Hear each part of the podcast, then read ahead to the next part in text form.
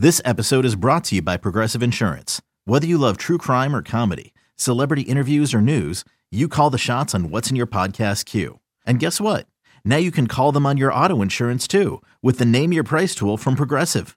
It works just the way it sounds. You tell Progressive how much you want to pay for car insurance, and they'll show you coverage options that fit your budget. Get your quote today at progressive.com to join the over 28 million drivers who trust Progressive. Progressive Casualty Insurance Company and Affiliates. Price and coverage match limited by state law. You could spend the weekend doing the same old whatever, or you could conquer the weekend in the all-new Hyundai Santa Fe. Visit HyundaiUSA.com for more details. Hyundai, there's joy in every journey.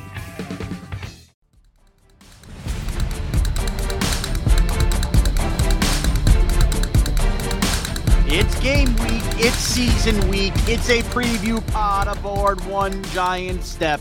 It's Shaun Morash with my co-host Paul Dottino. Again, you can download and subscribe One Giant Step anywhere podcasts are available and free on the Audacy app. If you listen to the wrap-up pod after the blowout loss to the Eagles, you might have heard me drop off the last couple minutes. Hat tip to our producer Adam. That was me just not bringing the laptop charger, storming off, upset. I wasn't in the right mind frame after the Giants nearly gave up a 50 burger. Paul, hello. How are you?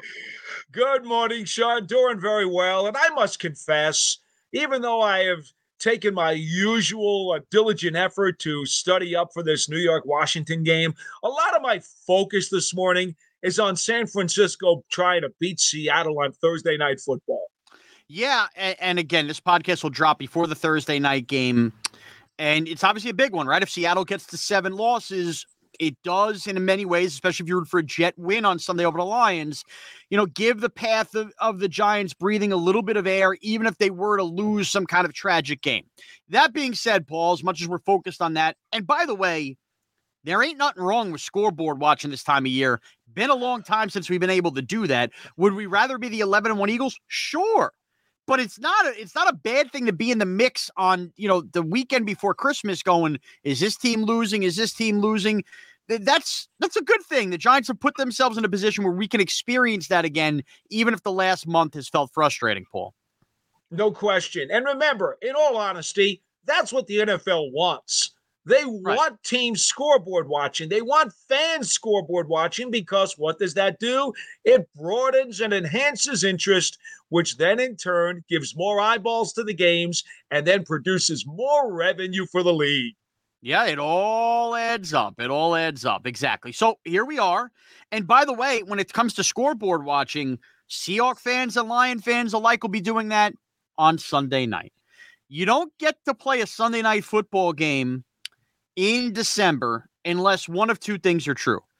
You're either in a competitive game with playoff stakes, or you're playing the Dallas Cowboys in a previously scheduled game that they refuse to flex out because it's the Dallas Cowboys. So we got it, Paul, like that one because I'm it's 100 percent right. I mean, there's no business for the Colts to be on Sunday Night Football a couple weeks ago, but here we go. The last time the Giants got to play on Sunday Night Football was, of course, the game versus the Cleveland Browns, which was flexed before we found out Colt McCoy would be playing in that game. If you remember, James Bradberry had COVID. And then what was kind of building momentum towards that bad NFC East and maybe the Giants being alive, that was just the worst scenario of bodies left in that COVID year that the Giants could have had. Uh, before that, you got to go back a long ways. In fact, Daniel Jones, for all the oh, you can't win a prime time, never has played in a Sunday night football game. Neither has Saquon Barkley. So, you know, when you think about yesteryear and all the great memories of Al Michaels calling some of these Sunday night games, Giants, Cowboys, all that, we haven't seen the Daniel Jones Saquon combo in Sunday night football, Paul. So a little bit of a later night for us, but we'll rub our hands together. We'll get to experience something new, fresh, and and hopefully fun. yeah, I, I think I think to be honest with you, the, the biggest concern uh, usually when you're talking about a night game in Washington is that grass. It is a rough field. It's it's usually not maintained very well by this time of the year.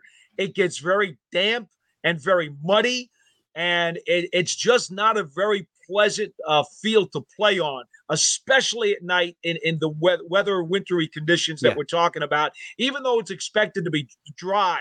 I think the thing that's a little disturbing about the way this all went down is that Minnesota got flexed to Saturday this weekend. Yeah, which was in play for the Giants, by the way. This game was one of the five games that could have been chosen of the three they Correct. chose to play on Saturday. Uh, and it felt like it would have for sure been one of these games. But what happened was the Sunday slate was so weak that they needed, you know, the two best games of the week are this game and the Bills Dolphins. So they needed to basically split hairs and put one on Saturday night, one on Sunday night. Yeah, so the way it's going to work out is Minnesota plays on Saturday. In fact, they're in the mid afternoon game. And the Giants have to play Sunday night and then travel on Friday to go to Minnesota on Saturday. Uh, there is no question that logistically, this hampers the Giants about about a day and a half in terms of their preparation to face the Vikings on the road. Uh, I understand ratings rule all, TV rules all, but from a logistical perspective, uh, the Giants really took another gut punch in, in this particular schedule. They did, Paul. Uh, and I'm going to spin it. So, look, at this point, the Giants have dealt with so much, right? Bad calls, bad injuries, bad everything. The only twist I'll, I'll put on what you're saying there, and I don't disagree. I mean, obviously, Washington comes off a bye here, and their last game was versus the Giants and all of that. The only thing I'll say is at this time, I mean, the, the excuse meters is built up so much that that feels so minuscule compared to the other giant problems. truth. I mean, uh, how many more things can we keep? At some point, you just got to do it. And oh, by the way, come the postseason, you very easily could be playing a late Sunday game and going to play on a Saturday the following weekend. Uh, That's part of the football and the way the schedules have. It just is Yeah. what it is at this point. So, Paul, I mean, you've been in the locker room, and we'll get to the injury updates and everything else that to go with it in just a bit. But just more a sense of you know, the idea that this game's on a Sunday night, the whole country's watching. We understand that the Giants and Commanders have the same records, and obviously the analytics and all of that will tell you basically whoever wins this game is a 90% chance of making the playoffs. Do you think the idea that this game is in prime time on Sunday night does one of three things to this team? Fires them up more, maybe rattles a little more nerves, or completely indifferent that the time of the game doesn't matter once they take the field?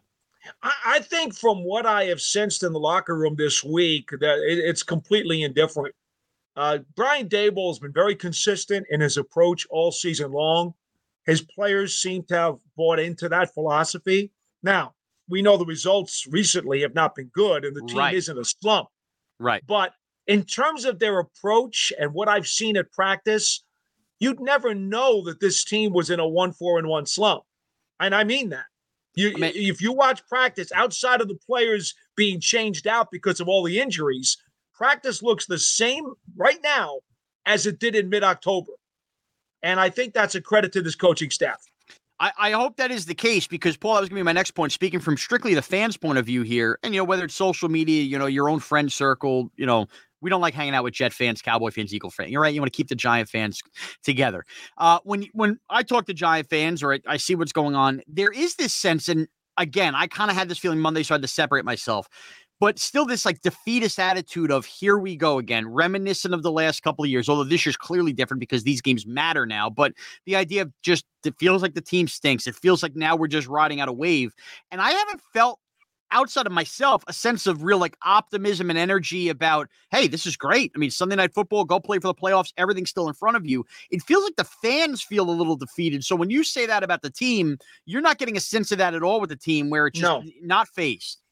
No, I'm not getting a sense of that at all. And I think they, if anything, from what I could sense yesterday, and that would be Wednesday, which is their first real practice day in preparation for this game, uh, even though they're only in shells, you know, they're not going real hard, obviously, at this point in the season.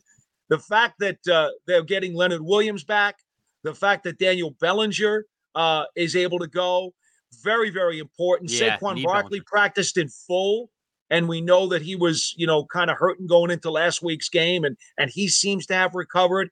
So, if anything, I think their spirits were a little bit buoyed by the fact that there are some guys coming back, and Adoree Jackson was on the side with trainers yesterday, and uh, from what I understand, did some pretty good things for them. Now he didn't practice. Right. We will see how many snaps he takes in practice on Thursday and Friday. He may not. I don't know. But I know there's a lot more optimism about him than there was maybe a couple of weeks ago.